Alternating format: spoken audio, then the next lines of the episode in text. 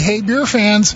Welcome to Experimental Brewing with Denny and Drew. I'm Denny Conn. And I'm Drew Beechum. Together we're the authors of Experimental Homebrewing, Mad Science in the Pursuit of Great Beer, and Simple Homebrewing, available at all your finest retailers. Now, between the two of us, we have over 40 years of homebrewing experience. I'm the guy known for weird beer and sessionable ideas. no, no, no, it's strange. It's strange. Uh, and I'm the guy known for questioning the conventional wisdom and checking it out.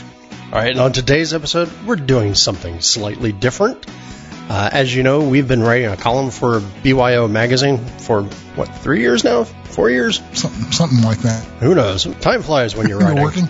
Um, and periodically, I think about once a year, BYO brings us online for an online chat with readers of the magazine to ask a bunch of questions and get a bunch of things answered.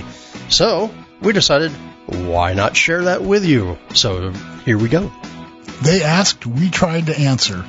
But before we uh, get into that, please listen to these messages from the people who make the show possible.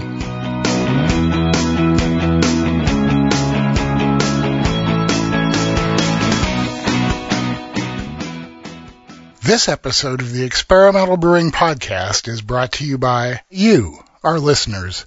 Go to experimentalbrew.com to help support us. Click on the Patreon link to donate whatever amount you like to the podcast and our charities. Click on the Brew Your Own magazine link to subscribe to BYO, or click on the AHA link to join the American Homebrewers Association. Part of the proceeds from those will go to help support the podcast. And thanks for your support. Mecca Grade Estate Malt is a craft malt house owned and operated by the Klann family on their beautiful Central Oregon high desert farm. Their eighth generation Oregon farming family grows and malts all of their own specialty grain, creating malts that are rare, remarkable, and bursting with flavor. Malt is the foundation of your beer, so why settle? The best beers deserve Mecca Grade. For more information, please visit meccagrade.com. When I'm done brewing, I want to be done brewing, not waiting around for my wort to cool. With the Hydra, the Corny Pillar, and the other great chillers from Jaded, I can be done when I'm done. No more waiting 20 minutes for the wort to cool enough to add whirlpool hops. No more messing with cleaning and sanitizing counterflow or plate chillers. With the super fast immersion chillers from Jaded, you can chill your wort in minutes without all the hassle. Jaded chillers aren't just works of art, they're the fastest, most effective chillers you can buy. Check them out at jadedbrewing.com. Yakima Chief Hops has the tools for your homebrew hop playbook. From classic favorites to the next exciting hop product out of the YCH R&D lab. Partnering with growers and brewers to create a robust hop supply chain from propagation to pint, YCH is the source for exciting experimental hop varieties. Explore new flavors and aromas with HBC 586, which provides an immense fruit medley aroma including mango, citrus, and herbal notes. Get creative with HBC 630, overflowing with tropical citrus flavors that can only be described as fruity and fortified with sophisticated woody notes. Or discover new takes on your favorite recipes with HBC 638, brimming with citrus and tropical aromas with hints of sweet aromatic, herbal, and stone fruit. Learn more at yakimachief.com.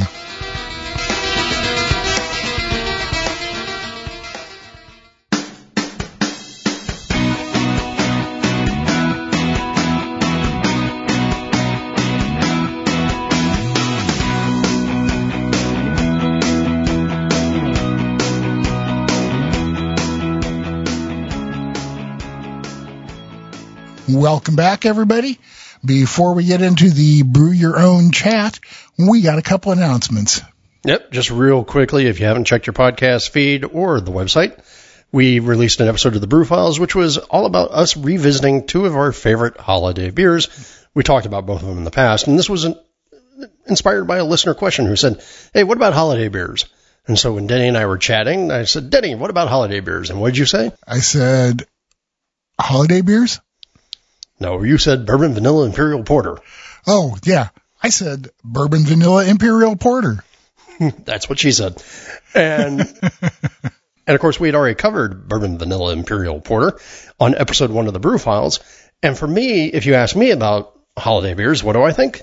I think Falcon's Claws. Because what does every holiday need but the world's strongest lager in your mouth? um, and so to remind people about how to make that, either Denny's beer, which can be ready in a hurry, or my Falcon's Claws, which is definitely not available in a hurry, and you better get planning to brew it now in order to have it for next Christmas. So we just put both of those episodes together for a brief little replay and some commentary so that you can remember how to make those finest examples of holiday beers, at least from us. That's right. All right. And don't forget that, hey, we just realized this the other day, but the next episode of this podcast, and actually when I say this podcast, I mean the Brew Files, the next episode of the Brew Files is going to be episode 300. Now that's not 300 episodes of the Brew Files. That's 300 episodes of both podcasts combined. Exactly. Three, uh, 300 episodes of us talking. And now we got to sit here and figure out, wait, what do we do to make 300 episodes go by in a memorable way? So if you have ideas, let us know. Yeah, I think we should, for number 300, I think we should not talk. There you go. It will be a podcast that with silent interpretive dance. like, uh, yeah, talking about architecture is like dancing about beer. Is that it? Pretty much. Now, one other announcement that I thought we'd throw in here today because, well, today's just a nice special day. As we're recording this, this is Monday, November the 21st, which gives you an idea how fresh the bread is baked. Today is the 42nd birthday of Sierra Nevada Pale Ale, which was originally brewed on November 21st in 1980 by none other than Ken Grossman. So, and that, that was the first commercial batch of it, not not the first time he'd brewed something like it. Right. It was the the first official Sierra Nevada Pale Ale, shall we say? Right. Yeah. And you just got to. I mean, we just talked about Sierra Nevada Pale Ale a couple episodes back. It's just one of those beers you can set your watch to. Yeah, it's it's perfect. It's consistent. It's always going to be the same. And uh, you know, if if you are looking for the example of an American pale ale, this is it. Yeah, even though Martyn Cornell calls it a uh, an IPA. yeah, well, he's wrong about that. Eh. All right. Now, don't forget you can support the podcast by leaving us a review in Apple Podcasts. You can click the AHA or BYO links on the website and by going to Patreon and pledging a buck or two or more to our charitable cause, which for this part of the year is the Pongo Fund. It's uh, like a, food bank for animals, helps people who are having trouble getting their animals fed to get them some food. Uh, we're about at the end of November now, so you've got about a month until the end of December to get us a few bucks to pass along to the Pongo Fund. So don't hesitate. Go to experimentalbrew.com, click on the Patreon link, and uh, help us help the Pongo Fund. There we go. And now on with the show. Yeah, so sit back, relax, grab a beer unless you're driving, because right after these messages, we're going to have a chat from BYO and see if we were able to give these guys any good answers. This episode is brought to you by the American Homebrewers Association. This holiday season, give back to the brewing community when you join the American Homebrewers Association. From November 8th through December 15th, purchase an annual membership and the American Homebrewers Association will make a $5 donation to your choice of Beer for Boobs, Soldiers Angels Hops for Heroes, or the Michael James Jackson Foundation for Brewing and Distilling. Learn more about these nonprofits and how to donate directly by visiting homebrewersassociation.org slash experimental and let's give back together.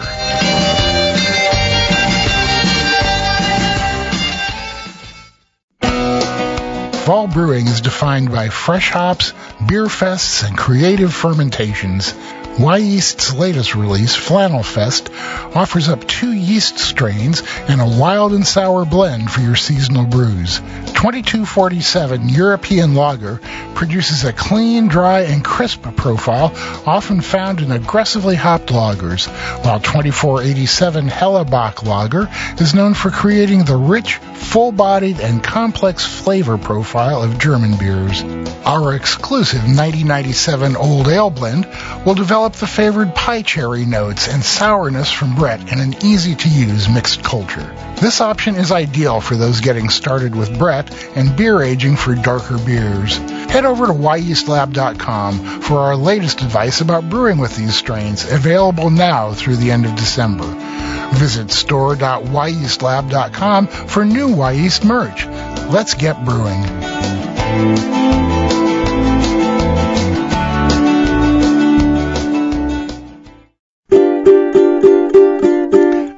Just about time.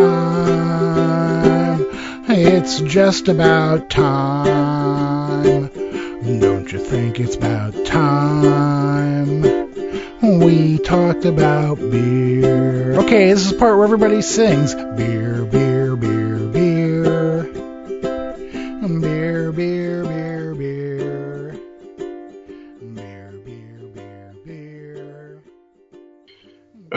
we are now live with the October BYO live video chat here. Uh, this month we have our techniques columnist, uh, Drew Beechum here, and uh, Denny Conn. Thank you guys for joining us. Certainly. Thank you. Um, my is Dawson Raspuzzi. I'm the editor and also the reason we're starting about five minutes late here. Sorry, I had a few technical glitches. Um, but I, I see we've got uh, about 40 people live, about 95 here signed up already. So there's eight questions in. I don't know if you guys want to talk a little bit about backgrounds or do you want to jump right to questions? Looks like we have a pretty full house here. Uh, I'm a nerd. He's a nerd. We're both nerds. Yeah, we might we, we can just go straight to questions. I think everybody knows who we are. That's that's why the big crowds are here, of course. yeah, right. Poor people. All right, so um, yeah, let's get started here. Um, first, let me toggle my video. Yeah. All right. First question. Uh, after the decision that the fermentation is done, you want to cold crash the beer. Is there a suggested temperature gradient or you just want to go as fast as your refrigerator can do? Are there different temperature gradients uh, for ales versus lagers? And um, is the operation a potential generator of off flavors? You want to go first? Because I got No, a lot about this. No, I'll let you go, and then I'll, I'll tell you where you're wrong. yeah, well, except that I won't be, so you won't you won't have anything to say. Um, I have always just cold crashed as fast as I can go. Usually from my my normal fermentation schedule is to start off mid to lower 60s for you know four or five days, maybe seven.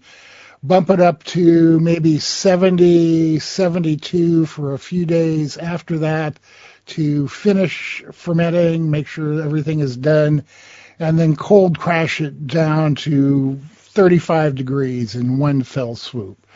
That has always worked fine for me. I do basically the same thing for ales and lagers, although of course I start lagers at a lower fermentation temperature. Um, and you know, I've never had any issues doing that. But one day I got into a conversation with John Palmer about it, and uh, John says that you should lower the temp gradually because by crashing it, the yeast cells can release lipids that can interfere with uh, the foam in your beer. Um, this is where I get to use one of my favorite sayings that Drew has heard over and over again. You know what it is? Theory and reality. Mhm. Yeah, yeah. Reality often astonishes theory. And I find this over and over and over again in brewing. There are all kinds of theories about what you can do and why you should do it and all that kind of stuff. But basically, what it comes down to is try it and see if it works. And the reality for me of cold crashing is going from 75 or 72, 75 straight down to 35 works well. Uh, if you're going to do the Palmer thing, then probably you want to lower maybe like five degrees a day or something like that. Um, but you know, I just I just don't see this, the need. I see somebody talking about cold crash and lagering at the same time. I do the same thing when I'm lagering. I just crash the temp down. traditionally they have you lower the temp gradually with lagering. Uh, I, my understanding is that's to keep the yeast active because you're, you know, the, not done with fermentation when you go into the lagering phase. Uh, but you know, again, for both of those, I have not found the theory to be at, at odds with my technique. I mean, you know, th- theoretically it is, but my technique works great. Yeah, uh, I I see what you're saying there, Eric. For ales, yeah, right. But same same deal. Um, you know, I just I I know the theory behind reducing the temperature gradually, and I know my results when I don't reduce the temperature gradually. So I do what's easy. Yeah, and to your point, one, stop stealing from the Tappet brothers. Uh, two, when I was first learning how to brew, uh, I got taught by a guy who, who his big thing was trying to clone Budweiser, right? And he did it. He did it not because you know, oh hey, that was his favorite flavor in the universe. He did that because he thought it was the best challenge that he could do as a homebrewer. And for him, he was absolutely resolute that the only way you could you could do lagering was to allow the beer to finish fermenting out, you know, at like 48, 50 degrees Fahrenheit, and then you know gradually lower a degree a day uh, which is a very, very old school way of thinking. And, and yeah, his point was always like, oh, you know, the, the beer won't taste right. You'll get off flavors, everything else. Um, I tend to go halfway in between. Uh, I don't crash as aggressively as Denny does, uh, but I tend to go down about, you know, probably about 10 degrees per day. Uh, now, granted, most of the time when I'm doing this, it's when I'm doing uh, a cream ale.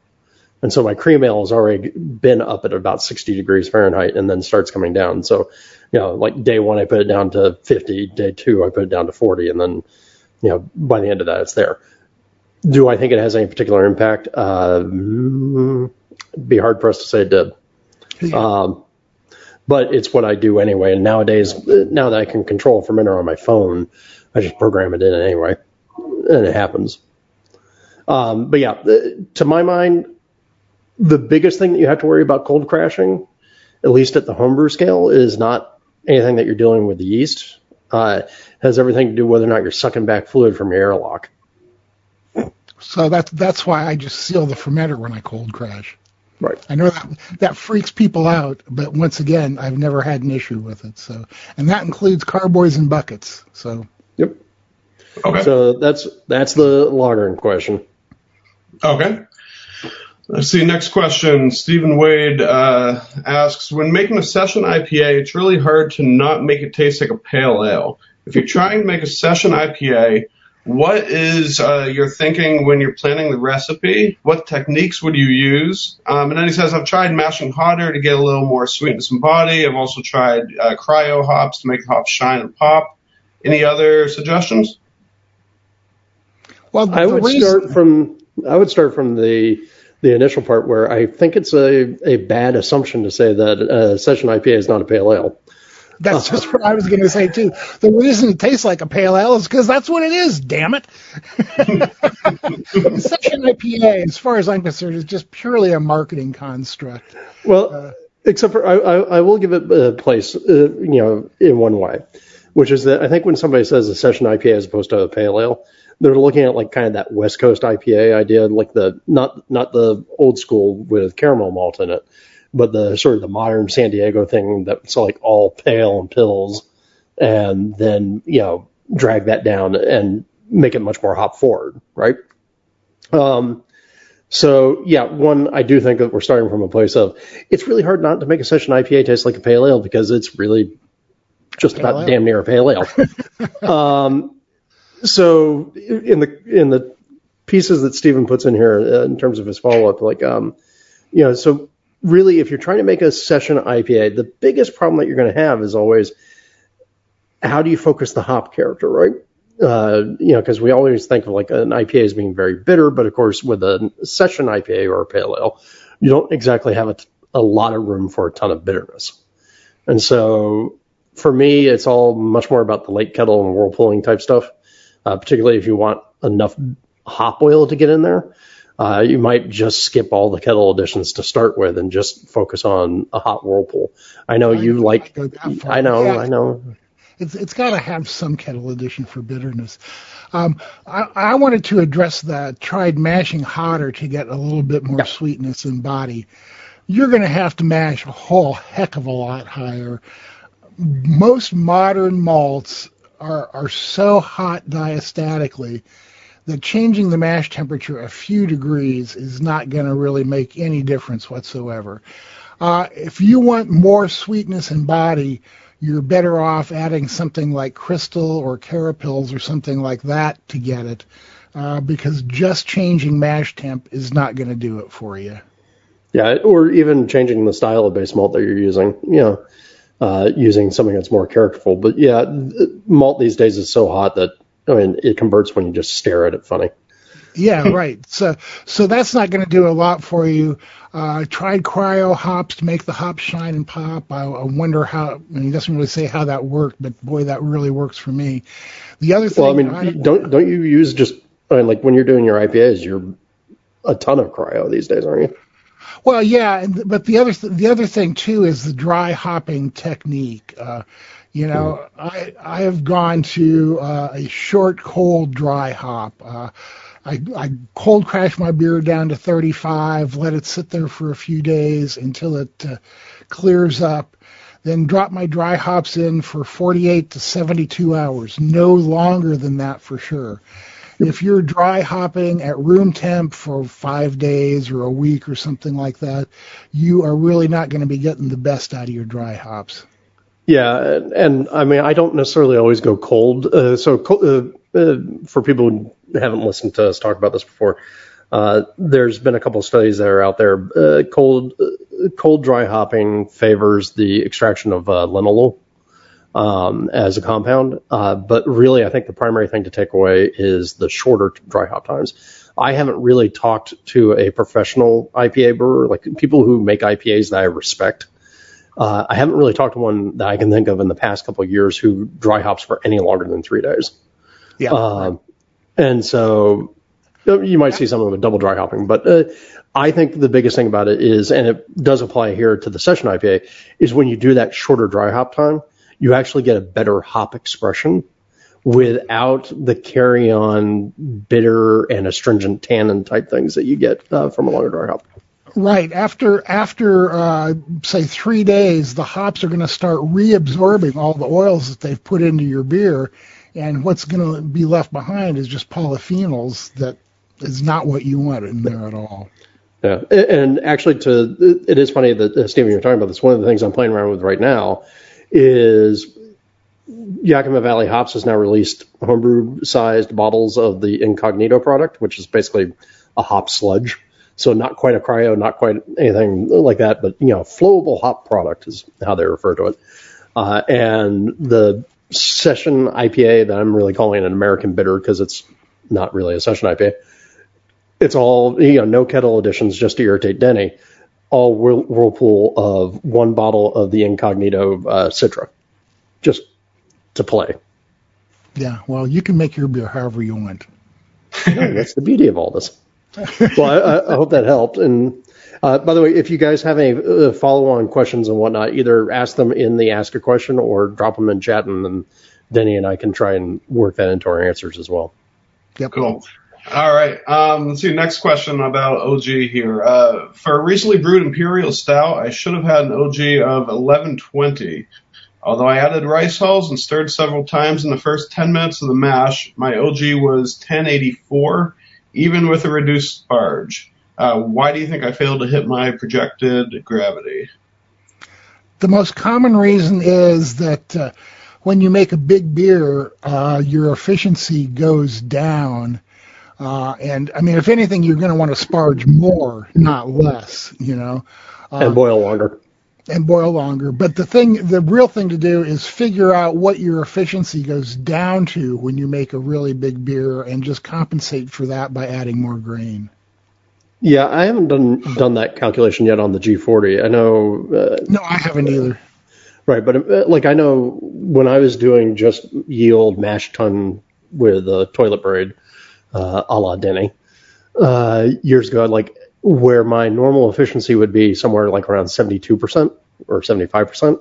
If I was going for a really big beer, that efficiency would drop down closer to like 50, 55 sometimes. Exactly. Same thing for me. Um, and so that's part one. You're always going to lose efficiency with those bigger mashes.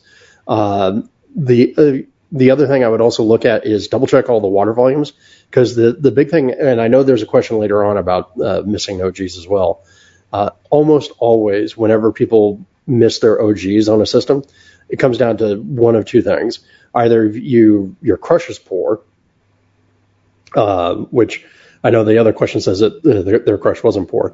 Uh, either your crush is poor, which is by far and away the top and most common answer, uh, or the other one is that your water volumes are off, or you're losing water somewhere in the system that's carrying sugar with it. Or so, you haven't properly calculated the efficiency of your system. Well, yeah.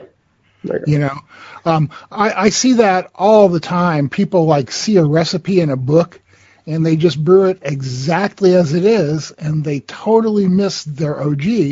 And it's because they haven't realized that every single recipe needs to be adjusted to what your system does. Uh, so you know that those those are the three things to look at right there. And actually, Eric just mentioned here on the side, and I was going to do a follow up anyway. What what is your recommendation if adding more grain isn't a possibility because you have something like a G30 where you know limited mm-hmm. um, space? It would doing two mashes uh, do it, or a smaller amount, smaller batch size? I guess I would I would go for a smaller batch myself. Yeah. Yeah, I mean, you could do a reiterated mash type thing, which is that, that whole thing of like, you know, either or either do a double mash or you know do the mash sparging through the through the second mash. But uh, also the other answer is extract. Yeah, extract is good. Uh, extract is really good when when you do it. And I've actually, you know, I've talked to uh, Sam at Grainfather about this too, and he he does uh, recommend a reiterated mash for a really big beer. Personally, that's more work than I want to do, so I would go the extract route. Sure. Yeah, and just to give you guys an idea, I mean, like so one of the biggest beers that I make uh, regularly. Yet you don't have. Uh, there's nothing noble about being too purist for extract. Yeah, you know? really, Eric, you're you're just screwing yourself, buddy. Yeah, um, you're making you're, make, you're making yourself more work in in your hobby. And um, in, a, in a big beer, you will never know that there's extract in it. Yeah. Uh, now, and by the way, just to give you guys a lesson in terms of like how the uh, extract drops. Uh, so the system, okay, good. Thank you, Eric, for saying that you're kidding. Uh, to give you an idea of like how the extract drops, the the biggest beer I do on the regular is a beer called Falcon's Claws, which is a homage, to use Denny's preferred term, uh, to Samichlaus, which is a big, massive Swiss, now Austrian lager, uh, 14.1%. And in order to get that thing to land at its original gravity of 1140, uh, one that requires a very long boil, uh, about three hours, but it also requires for the equivalence on um, on a five gallon uh, batch size, it's about 25 pounds of malt. And also, I always keep sugar and extract on hand. Uh, but if I were trying to do something at a much much lower gravity, I'd be using a much much smaller amount, even just by ratio. So just keep in mind, going big is always problematic, and extract is your friend. Yeah. Do, Drew, do you go as big as you can with grains and then supplement with extract, or do you look at a percent yeah. of extract to try to get gravity points out of you know this percent or? Yeah, I mean, I I, I usually do uh, just for the reason of if I can get the sugar from the grain, then I don't have to add it from extract. I give myself a little bit more leeway in terms of like getting it correct. Uh, the extract really is there to serve as a stopgap. Uh, Luis is asking about uh, what about uh, adding natural sugar? Uh, sure, but you have to remember that with sugar, you're going to undercut some of your your your apparent body, right. Uh, which actually, if you're going big, is not always a bad thing. yeah, and it depends on how much sugar you're going to add, also. But uh, I would say that it's a, a viable thing to do. You just want to keep in, in mind the effect that it will have on the body of the beer and make sure that you don't add too much sugar or maybe even go to extract at that point. Yeah, although again, given the number of these, uh, particularly now in this day and age of sort of the mega stout and the pastry stout setup, um, I've seen a number of these uh, pastry style stouts that will start their gravities up around that 1120, 1140 range, and they finish fermenting at 1050. Uh, and it's fine. It tastes fine, but at the same time, me, I, I prefer drier. So shorter is not necessarily a bad thing there either. Okay, and um, just to see if there's any other things to add, I'm going to jump down to Brian's question, similar question, talking about New England IPAs, doubles and triples.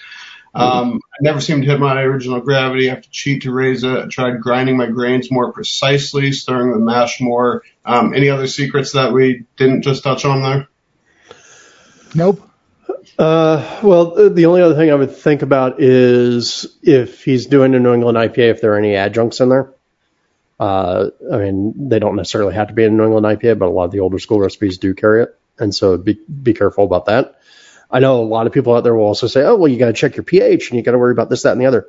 Uh, generally, generally, unless your pH is really wackadoodle, way off, yeah, and you're really trying, or you're really trying to squeeze every last freaking gram of sugar you can out of the grain, uh, your pH is your pH is going to have more of a flavor impact than than an extract efficiency impact. Yeah, yeah, right.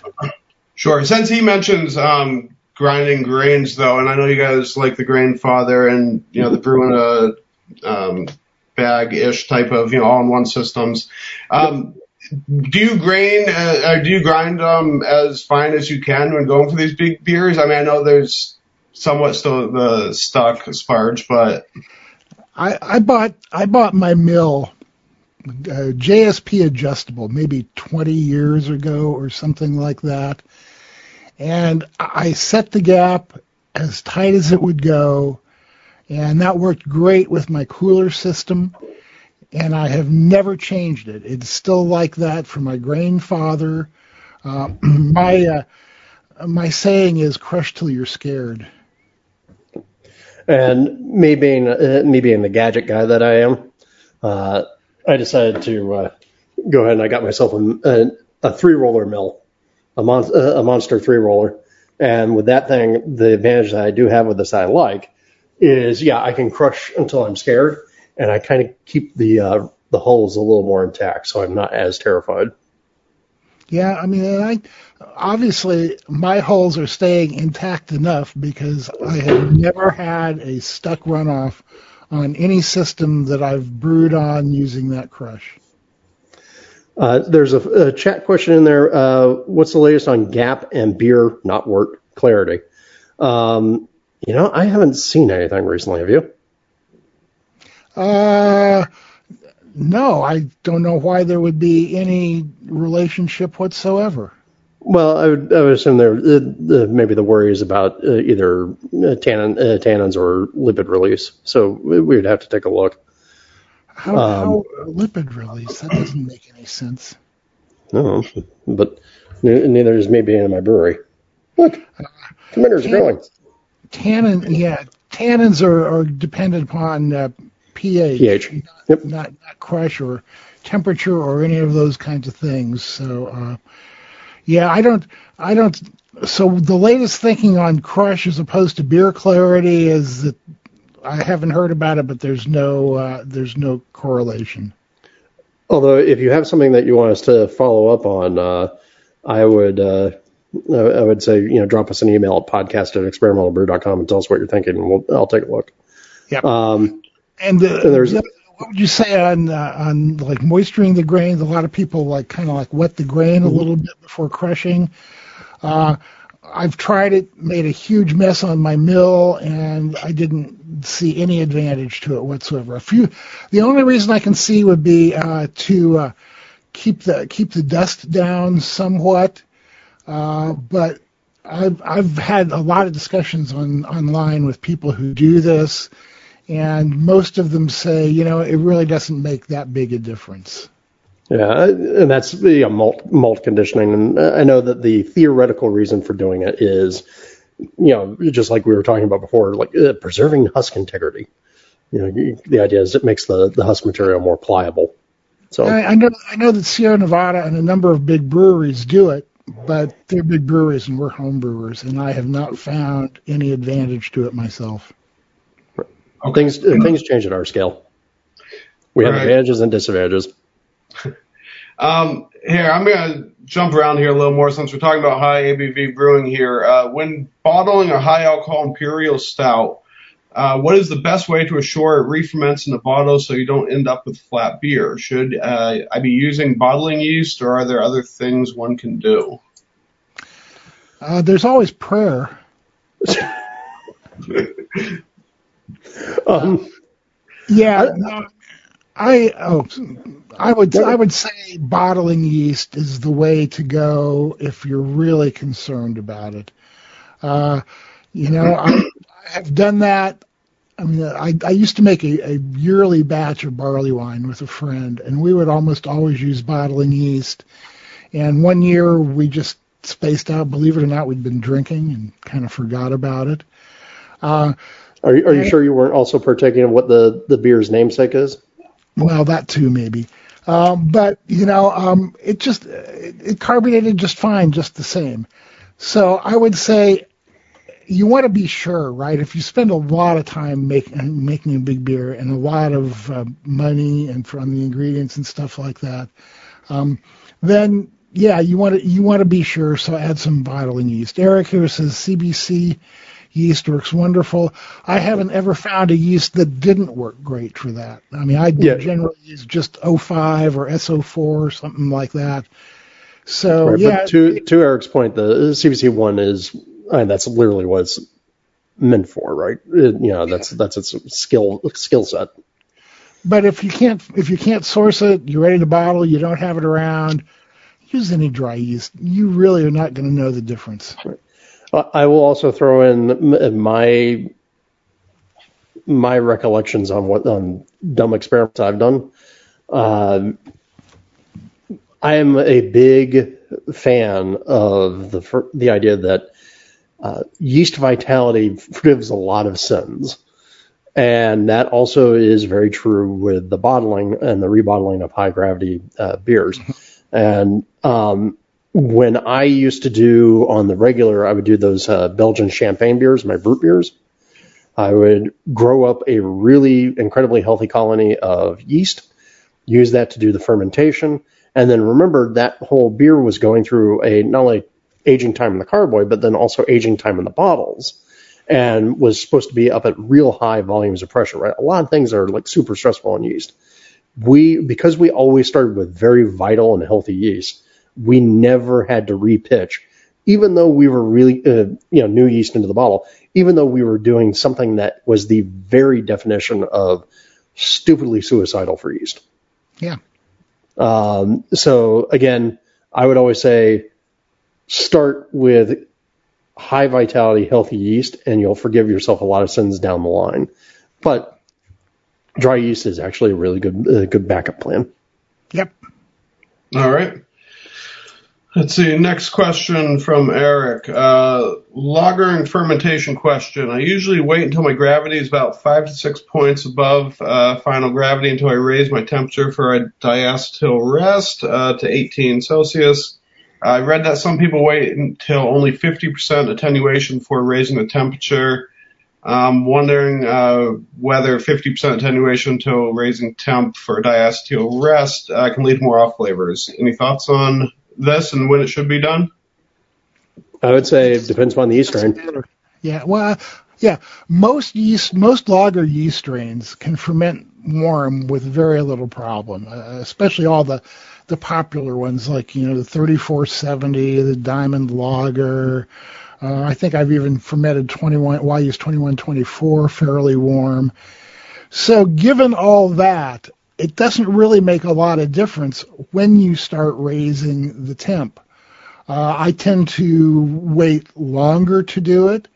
Uh, although I do it, I do it more by time, but that's just due to experience. I know that after about five or six days, seven maybe, uh, my my lagers are going to be pretty much down to close to FG. So I just start raising the temperature then. Well, again, I, I don't start raising the temperature.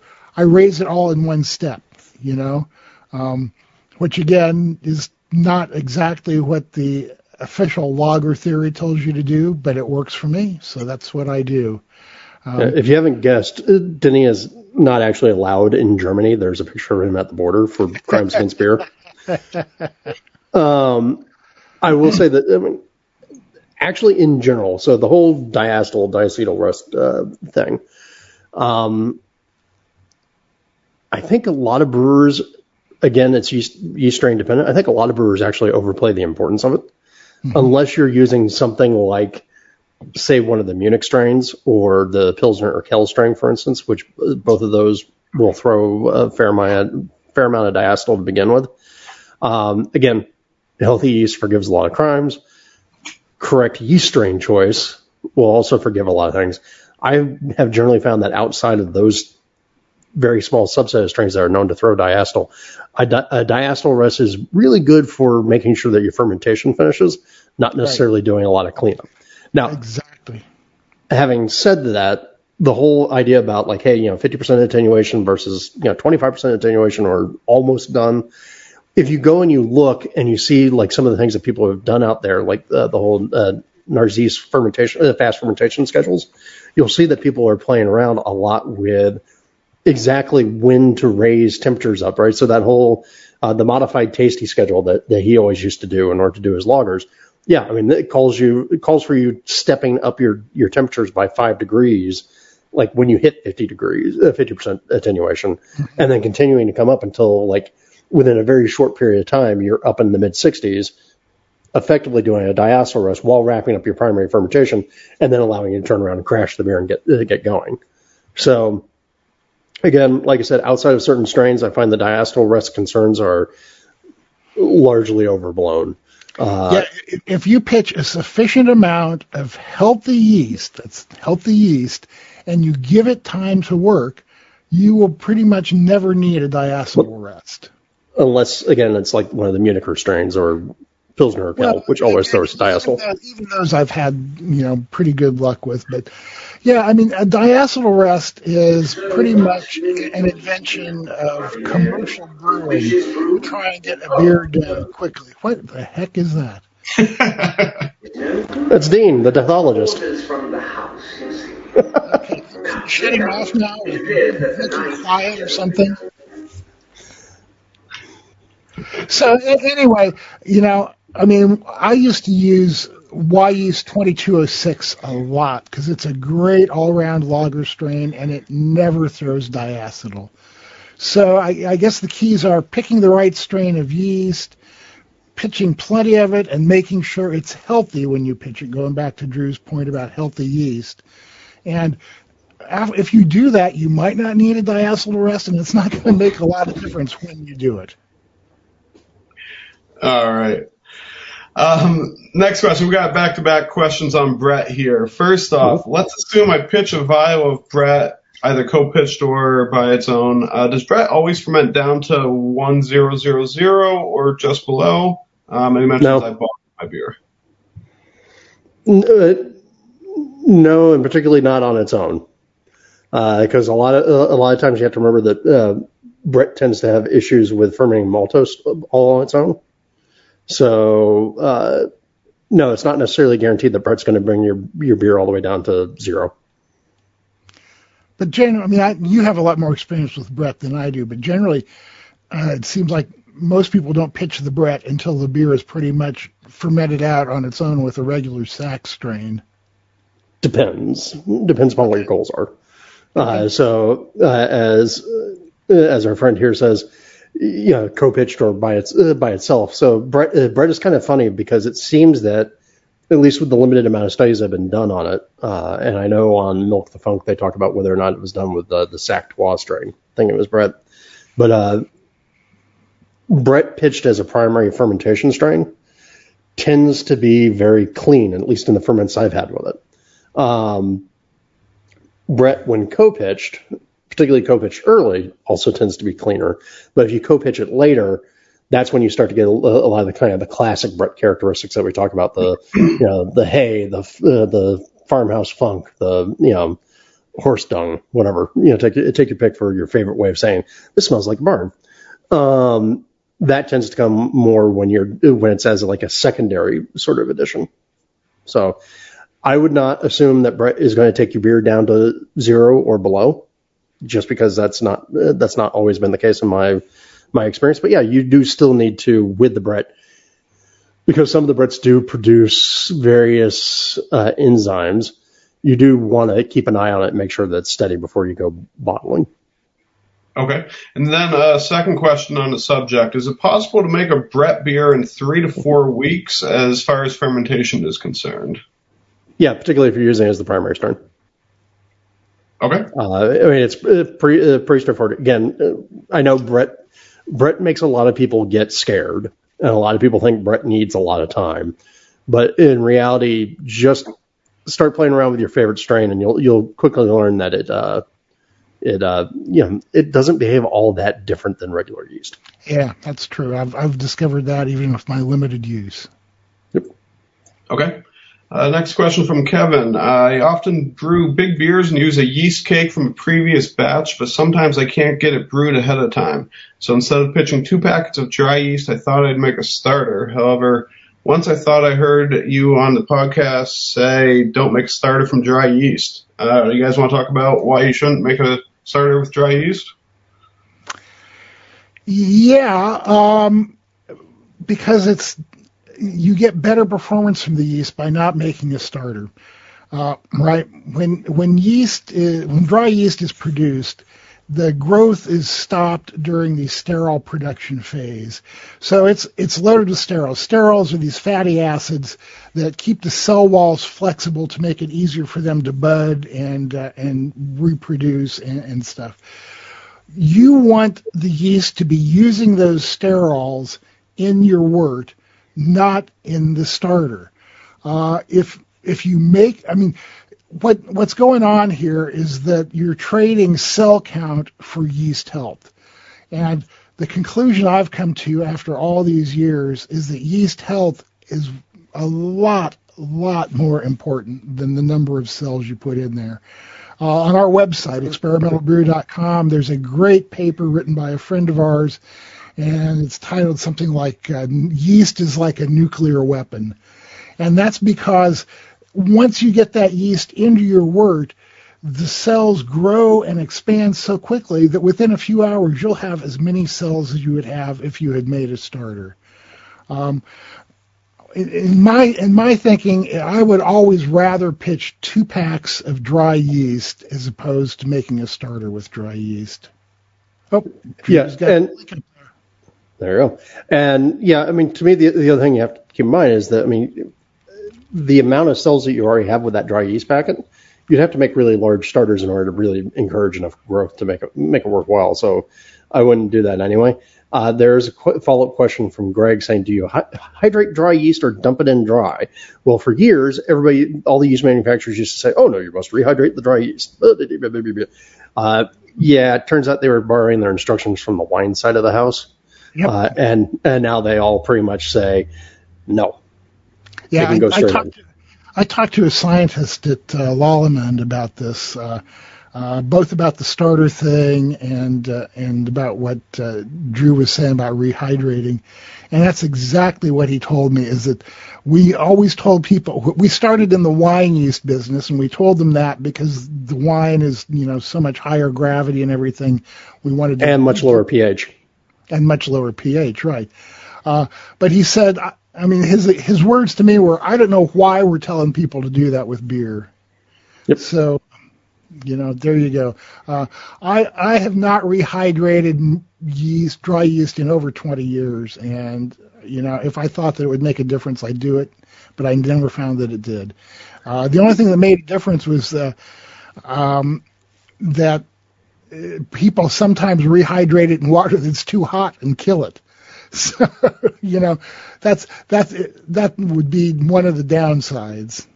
Yeah, yeah, it's well, and also not to mention the fact that it's just another opportunity for you to not only screw something up by heat, but also just another opportunity for you to potentially contaminate things. So just cut open that pack and dump it in.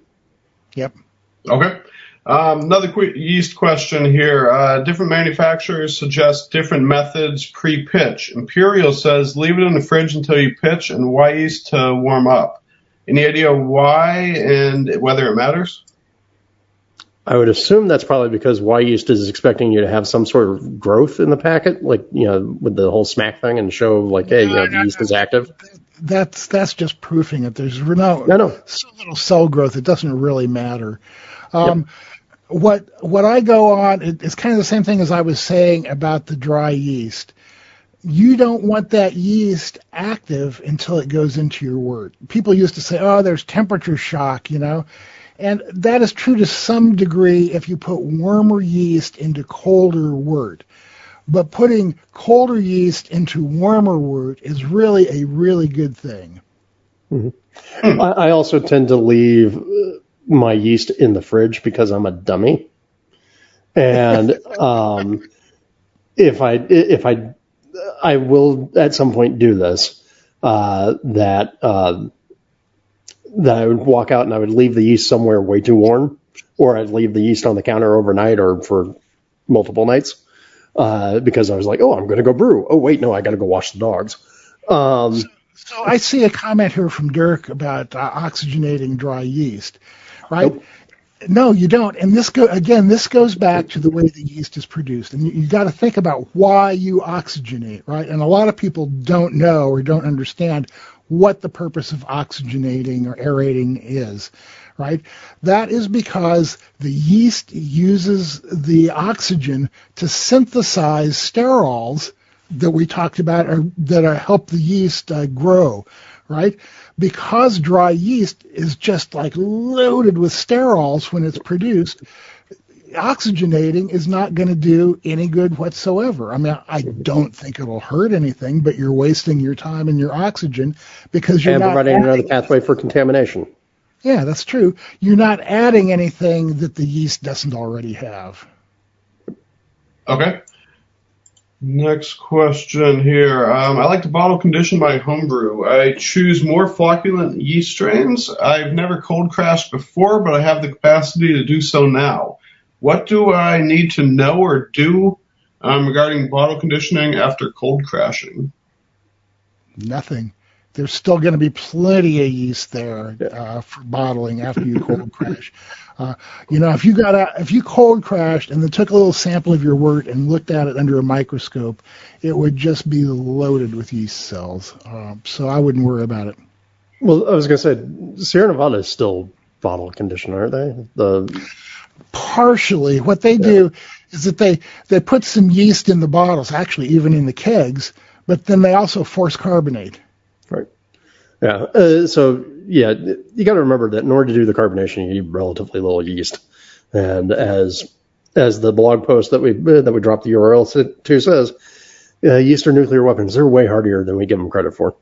yep D- Danny, real quick, following up, what's the purpose of putting the yeast in and force carbonating?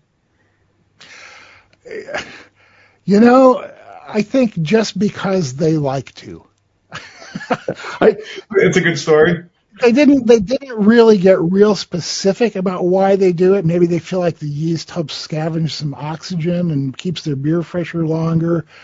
Uh, so um, you know it just it, it, it just doesn't I don't I mean Sierra Nevada is very very particular about their beer. They go to great lengths. They you know have refrigerator trucks that have like you know GPS tracking on them so they can tell where every truck full of beer is at any given moment. So it's just it's just one of those things they like to do. Uh, it Dennis, was just a steering measure. yeah. Let me get back to this uh, follow up. Just bring it up to room temperature before bottling. Uh, you can if you want, but you don't have to. You just what you need to do is just take into account the highest temperature the beer has reached, right? Uh, because as beer ferments, CO2 goes into solution in the beer. The higher the temperature gets, though, the more of that CO2 comes out of solution. So when you bottle, you need to account for whatever CO2 is left in solution in the beer. So use a priming calculator and r- put in the highest temperature that the beer reaches during fermentation, and you should be in pretty good shape, and you don't need to worry about warming it up before you bottle. Either that or uh, either that or forced carbonate. Um, next question. CO2 shortages are filtering down to homebrewers like me. Uh, any CO2 conservation tips? Keg condition. Yeah, I mean that's that's. Uh, Kurt, I'm curious. Have you actually experienced this? Have you tried to get CO2 and not been able to do it? Because I keep hearing about this all the time, all over the internet, and it turns out that everybody who's talking about it is referring to the large commercial breweries, and and they are having trouble getting CO2 in the quantities they need. But I mean, all the time through this, I have never had any trouble getting a CO2 tank filled and I have yet to talk to anybody that actually has had trouble getting a CO2 tank filled for a homebrew scale. So I'm I'm curious if this is something you've actually experienced, or if this is just something you're worried about because it's what they're. Oh, yes, today welding shop only selling to contracts and medical. Wow, cool. Well, sorry to hear that, man. Uh, you know, if you're kegging, uh, you can uh, keg condition. Yeah, spunding valve is good too. You can do that. Uh, you know, spunding Yeah, I mean, valve. I like yeah. that better.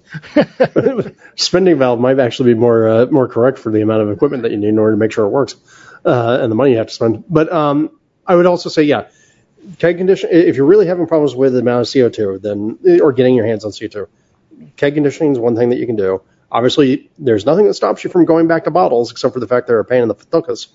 Um, but the other thing is, I've I've always been uh, a big advocate for doing CO2 purges and doing complete CO2 purges of kegs because I think it allows it allows the beer to hang around longer.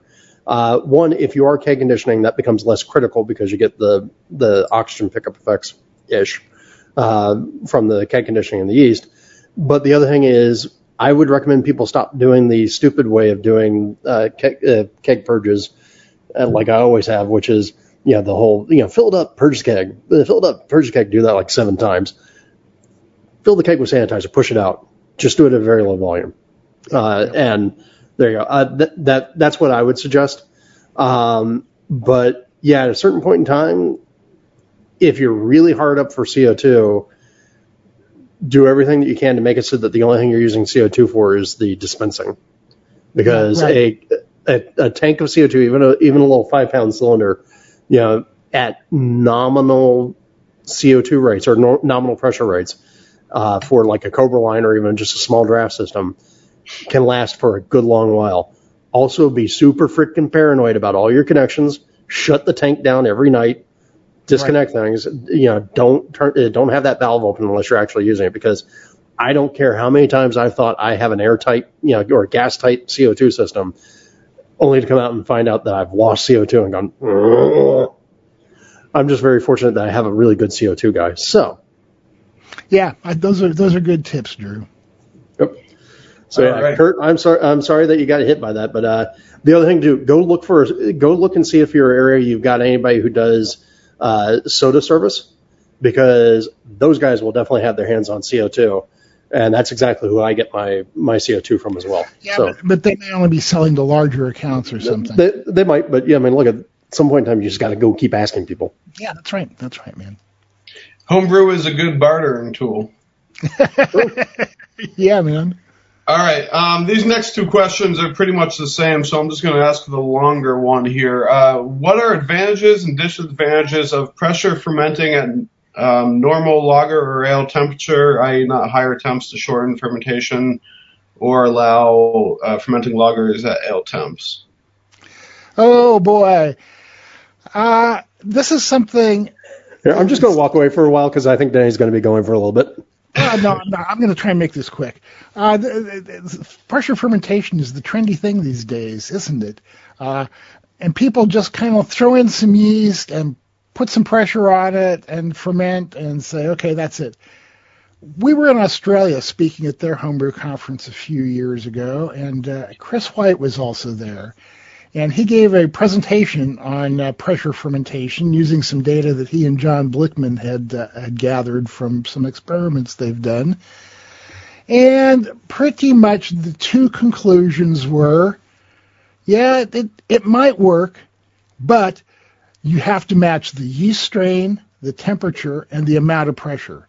You can't just take any old yeast at any old temperature under any old pressure and expect good results what I got out of his whole talk and then speaking to him for a while about it afterwards was it, it's more finicky than I want to screw around with. Um, I don't know.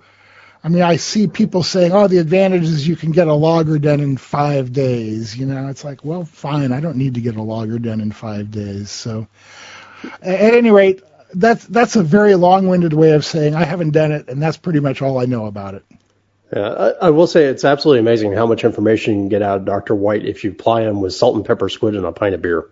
Oh yeah, several pints of beer.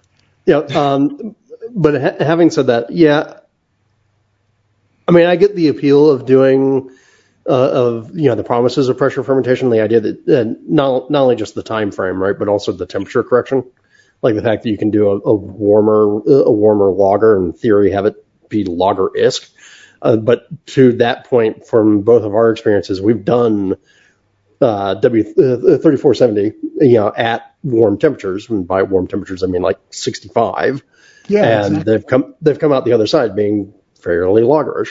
Um, now, also, I, this is where I'll, I'll throw throw my usual mantra in here, which is that, uh, yeah, pressure fermentation is not not my bag. It's not Denny's bag. Um, that does not mean that it's not your bag. Uh, if the if the playing around with that sort of gear and that equipment is something that actually brings you joy, if playing around with the technique makes makes you kind of excited to do it, uh, I would say go go and play with it. I mean, the the worst thing that happens is you spent money on a spunding valve, you spent money on you know maybe a, a, the right sort of yeast strain, and you spent money on making a batch of beer if it's beer that you enjoy at the at the end of the day and it's a technique that you think is actually interesting to play around with and look i won't fault you for that because i think trying something different is fun. Go it's for it. yeah, yeah, right. I mean it's, it's a hobby. Do whatever you want to do and you know especially if it's giving you the results that you want. I've been let me see on march 19th it will be 25 years that i've been homebrewing i, I should be on about batch 600 by then.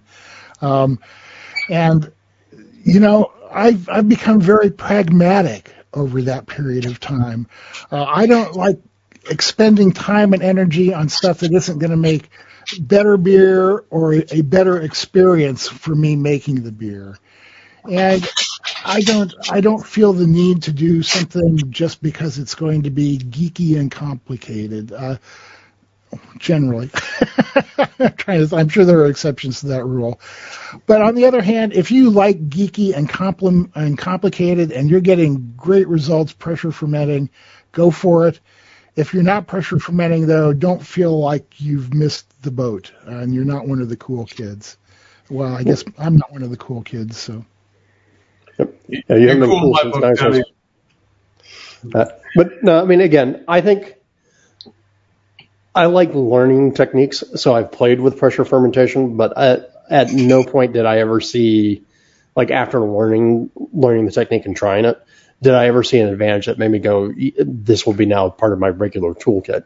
It's uh, my spunding valve is still sitting in my toolbox, by the way. It's there just in case I need it, uh, but I haven't so far. And about the, I think the, what the last time I played around with it was nine years ago, eight years ago. So. All right. Next question. Uh, for lagers: do you recommend pitching two packets of dry lager yeast? Not unless the gravity is super high. What's super high mean? At 1080 plus. Oh, wow. Okay. I, you know, I played around with this quite a bit, uh, going between one pack and two packs on an average gravity, you know, say 1055-ish lager. Um, I can't tell a huge amount of difference. But because dry yeast is so inexpensive, relatively, um, I pretty much always do pitch two packs, and I've even gotten into that habit for ales too. Is it really making a huge difference? I can't say because I've never done a split batch and to try it side by side. It's one of those things that makes me feel better, and I've if I've got that much yeast in my fridge, I'll pitch two. Uh, so do I recommend it? Yeah, I don't necessarily recommend it, but give it a try and see what you think.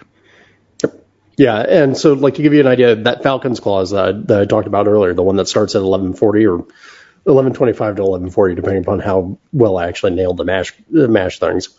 Uh, that one gets like two packs of uh, uh, was it the 143? Uh, but yeah, one you mean 189? Yeah, 189 S189, the, which is actually the right strain to use. Yeah, uh, I mean, it, that's a uh, that's a hard yeast, but yeah, no, th- that generally only gets uh, two packs per five gallons. So, hmm. okay. Let's see. Uh, let's go back to when we were talking about missing the OG. You mentioned H2O amounts can be the culprit. Can you talk more about this? Water ratios to grains, ratio of strike water to sparge water, etc. Yeah, I mean, uh, the problem is, I think a lot of people go and they use a mash calculator. You know, they use whatever their, you know, Brewfather, uh, Brewer's Friend, you know, or the Grainfather application like we use for the G40s. Uh, and they look at it and they say, it says, okay, mash with three and a half gallons of water and do four and a half gallons of water here for the sparge. Um, everything should come out the other side hunky dory. Uh, the thing you have to remember is, okay, so grain absorption is going to uh, possibly be a little different from time to time based on your environment, temperature, humidity, the age of the grain, all that sort of fun stuff. Uh, so that's going to change the amount of water absorption you have there. Also, particularly at least for me, as you're learning a new system, you have to realize that water hides in places. You don't always get every last drop out of everything. Or you could do what I did on my last batch of beer, which you'll hear about in the podcast tomorrow or Friday uh, I screwed up the, uh, the the amount of sparge water I put in, and that's very easy to do. And very few of us are actually using like actually correct measured amounts of water that are precisely on the level, right? I am. I am. Like, yeah, no, I mean, uh, what I mean by that is, I most of the time I'm going and I'm adding water in via via my pitcher, right? You know that one gallon mark. Well, that's that's the gallon I use. Now, whether or not that's the same gallon that it's supposed to be, hmm, close enough. So particularly with ad hoc or home constructed systems, you'll find a lot of places where you have essentially what they call dead space. And you'll get water trapped in those dead spaces, whether it's like under a um, under like a false bottom, if you're using a false bottom, which was part of the reason why using something like a toilet braid was such a great idea, was it eliminated a lot of dead space that you'd have. So, yeah, you get different grain, uh, grain absorptions based on you know time of year, age of grain, phase of the moon. Uh, you have different needs of different equipment. And then also you just have the fact that not all of us are very precise about the amount of wire that we put in. Yeah, right. And, and I am. Uh, you know, I'm I'm OCD enough that uh, that that's one of the things that I pay attention to. Um, Denny's using nothing but lab uh, lab calibrated uh, flasks to measure his water. No, and that doesn't that doesn't matter as much. I mean, little bits of variations are not going to matter my general rule of thumb is on a, on a, normal mash, you know, not not something that's going to be super high gravity, but you know, mm-hmm. something maybe up to like 1080, something like that.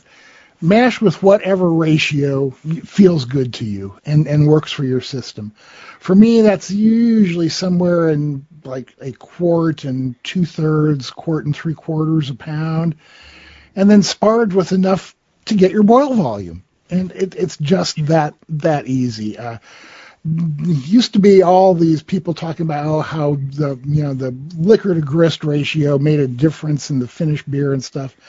So for years I was religious. Okay, this beer takes like one and a quarter quarts per pound. This one takes one quart per pound. This one takes one and a half. I couldn't tell any freaking difference whatsoever.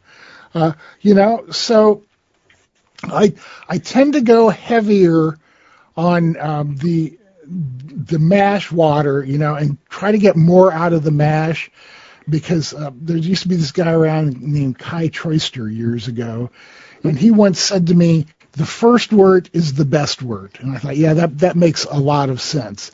That's very so German. Try, yeah, isn't it? so I, you know, what I do is I go, I, I try to get a little bit more out of the mash than the sparge, but you know, it it doesn't make a huge difference unless you're making a really big beer, and in that case, you you don't want to go too heavy. I mean, uh, I've gone as far as two quarts per pound for like say an 11, 10, 11, 12 barley wine, uh, and then you to get your efficiency up, you can sparge more, sparge more, but then you'll need to boil longer to get that down to uh, the volume that you're shooting for and the gravity that you're shooting for. But that's about the only place I've ever found it to make a difference. Yep. All right. Hey, uh, we are um, about at the time that I promised you guys we'd take off, but I see two more questions in, and I actually have one myself. You, guys have like, more minutes to stick around, please, last three? Cool. Yeah, um, I got I got 26 minutes before my dogs eat my ankles because I haven't fed them. This shouldn't take that long.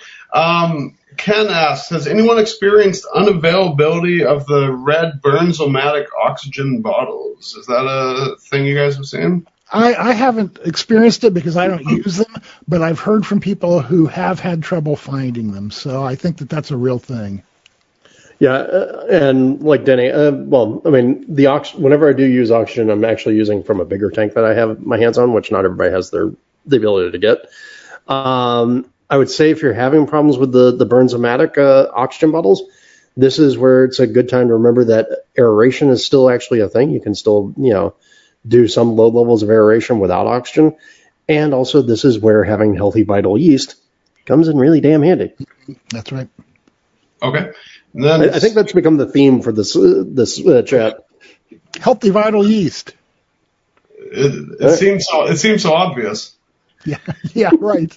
Uh, let's see. I, this may be an inside joke that I had missed earlier, but what's the best condiments to serve with pork tenderloin? I'm on the mango chutney bandwagon, man. I can't imagine much better than that for my taste. Uh, I make a blueberry ginger salsa. That would be nice too. Oh, that sounds that sounds good. Something, something with fruit for sure. Yes. So well, something with fruit and something with spice. Yeah. Yeah. Okay. And let's see, I, I have my own question that I've been wanting to ask you guys, hoping we'd finish questions before we uh, ran out of time. So I've got a friend who has a brewery uh, a town away, so he um, put in uh, his oatmeal stout recipe in a bourbon barrel, saw pellicle in it, and doesn't want to introduce you know any of the bugs into his brewery, so he offered up to the homebrew club anyone who wants to come in and you know fill up a carboy or keg feel free and do as you wish with it. So we got a sour stout, and if people want to differentiate so that we don't all end up with the exact same sour stout, what do you recommend I can do um, with it? I, I haven't had a lot of experience with sour stouts before, so I'm not sure if nibs or something can differentiate. Uh, yeah, you might you might want to uh, pasteurize the wort you know, uh, has it already been boiled? Yeah. Yeah, it was it was in barrels. It's already yeah, it, it's in the barrel right now. We'll be getting it from the barrel. Yeah, so, so I, I tasted. I don't know exactly what to expect here. So I would cocoa nibs is one way to go. Um, you know, you could you could try pasteurizing it so that anything you add to it isn't like fermented out by any sour bugs that are left in there. Um, blueberry ginger. Uh, that, that's what the back back with the pork tenderloin. Yeah, yeah I know. Steve um, had the pork tenderloin question. Yeah, you, you, know the the funniest one that I can think of is based on one of my experiences way in the past, uh, uh way way long ago, back when I was still living in a, a bachelor uh, apartment. I made a what was supposed to be a historical porter, and it was like a third amber, third pale, and third Frankfurt.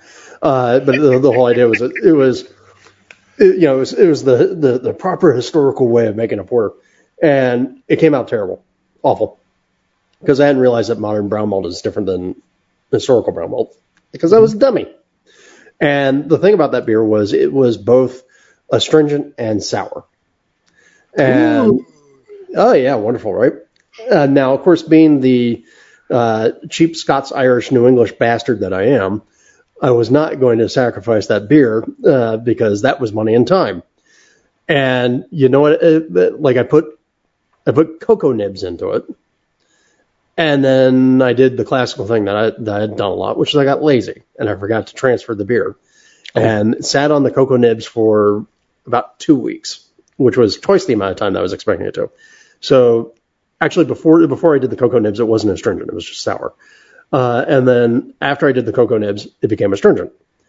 So the thing I did in order to actually make it, you know, like sing and actually become a beer that people wanted to drink is I went down to my corner liquor store and I grabbed the cheapest bottle of Razzmatazz raspberry liqueur I could find. There you go. I was going to say raspberry. Hmm.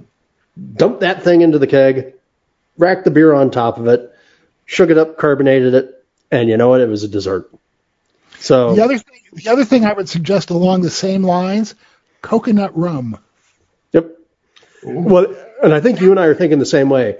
A little bit of booze to kind of help undercut a, a lot of things, and then the sweetness from those sweet boozes Yeah. to sort of help ameliorate some of the sourness, while still allowing somewhere that sour character to play in. I think I think coconut rum with that with that stout could could be something special. Mm-hmm. All right, I like the way you think because coconut crossed my mind, and I was, you know, I was talking with Kiev about it, and he was suggesting that coconut and sour may not go good together, which I, I just don't have a ton of experience in But- this. Here- oh. realm, so. Do is do it do it so pre-tasting. So Yeah. it cuts sour. I mean, and and do it do it in a glass first to figure out Yep. like how much Sure. to add. Right? Do the do the Some trials. filtration thing, yeah. With with different different measured amounts and to to figure out how much to add. I'll bet you that's going to work, man. Thank me later. Yeah, or, or or you can also just do the the cheap and dumb method that I did, which was like I have one bottle of beer or I have one bottle of booze, I got one keg. uh, I, I think we'll do the bench trials. I, I, I appreciate that input because uh, those are those are probably better than what I would have done otherwise. Yeah. Cool. Yeah. Um, I, yeah, we are we're past time here. Again, apologies for you know starting this thing late. That was totally my fault. Um, but I, I really appreciate you guys joining us. Uh, you know, it's been a pleasure working with you guys for what's it, three or four years now. You guys have been doing techniques. Uh, Something yeah, that. probably. Yeah, and columns have hit the deadline and come in on time every issue. I think. Um, Oh, not even Four year close. streak is what I hear. Dave tells That's, that's kind that's kind of you to say it, but it ain't true. Yeah. Uh, actually, actually, Dave just texted me asking where your column is. Um, yeah t- tell Dave I'll get it to him later. All right. Hey, th- thank you both. I really do appreciate it. Thanks everyone for joining us. Um, and I believe we have uh, another one of our department authors lined up for next month, although waiting for a confirmation from Gordon. So uh, join us. Uh, check back on the homepage. We'll be announcing the time and the same place here. How And, can- and I did see a question. How do you watch a replay? This same link. Uh, after we cut this live session off, come back here and you can watch the replay if if you so desire. Cool. With that, we're gonna end broadcast. Thanks a lot, guys. Thanks everybody. Peace. Appreciate it. Bye bye. We'll be right back after these messages. Getting accurate measurements of your beer is one of the keys to improving your brewing.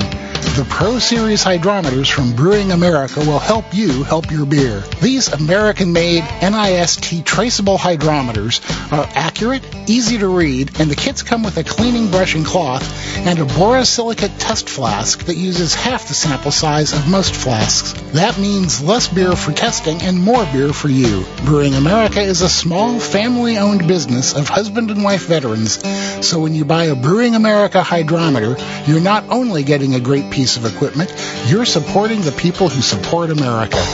Brewing America hydrometers are available on Amazon or at www.brewingamerica.com.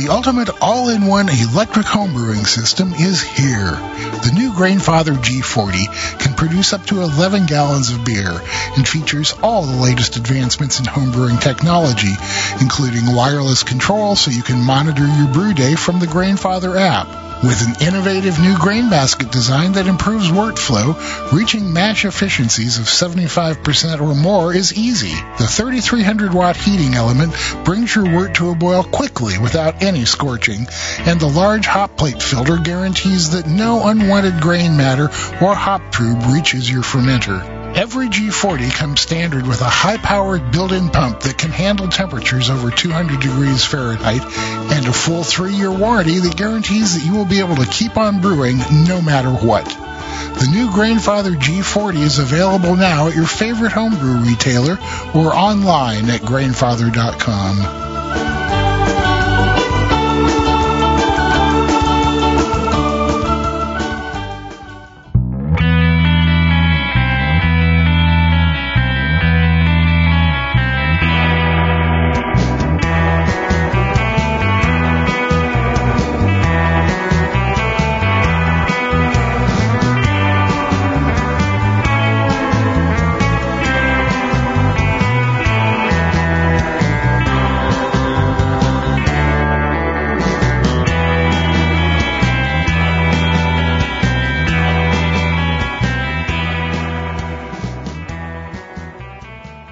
you go. Thanks to the good folks at Brew Your Own Magazine for uh, letting us use the audio from that uh, chat, and thanks again for asking us to do it. Uh, hopefully, we uh, answered some of the questions there, and hopefully, you guys listening now. Uh, that was relevant to you and answered some of your questions too, or at least you enjoyed listening to us be fools.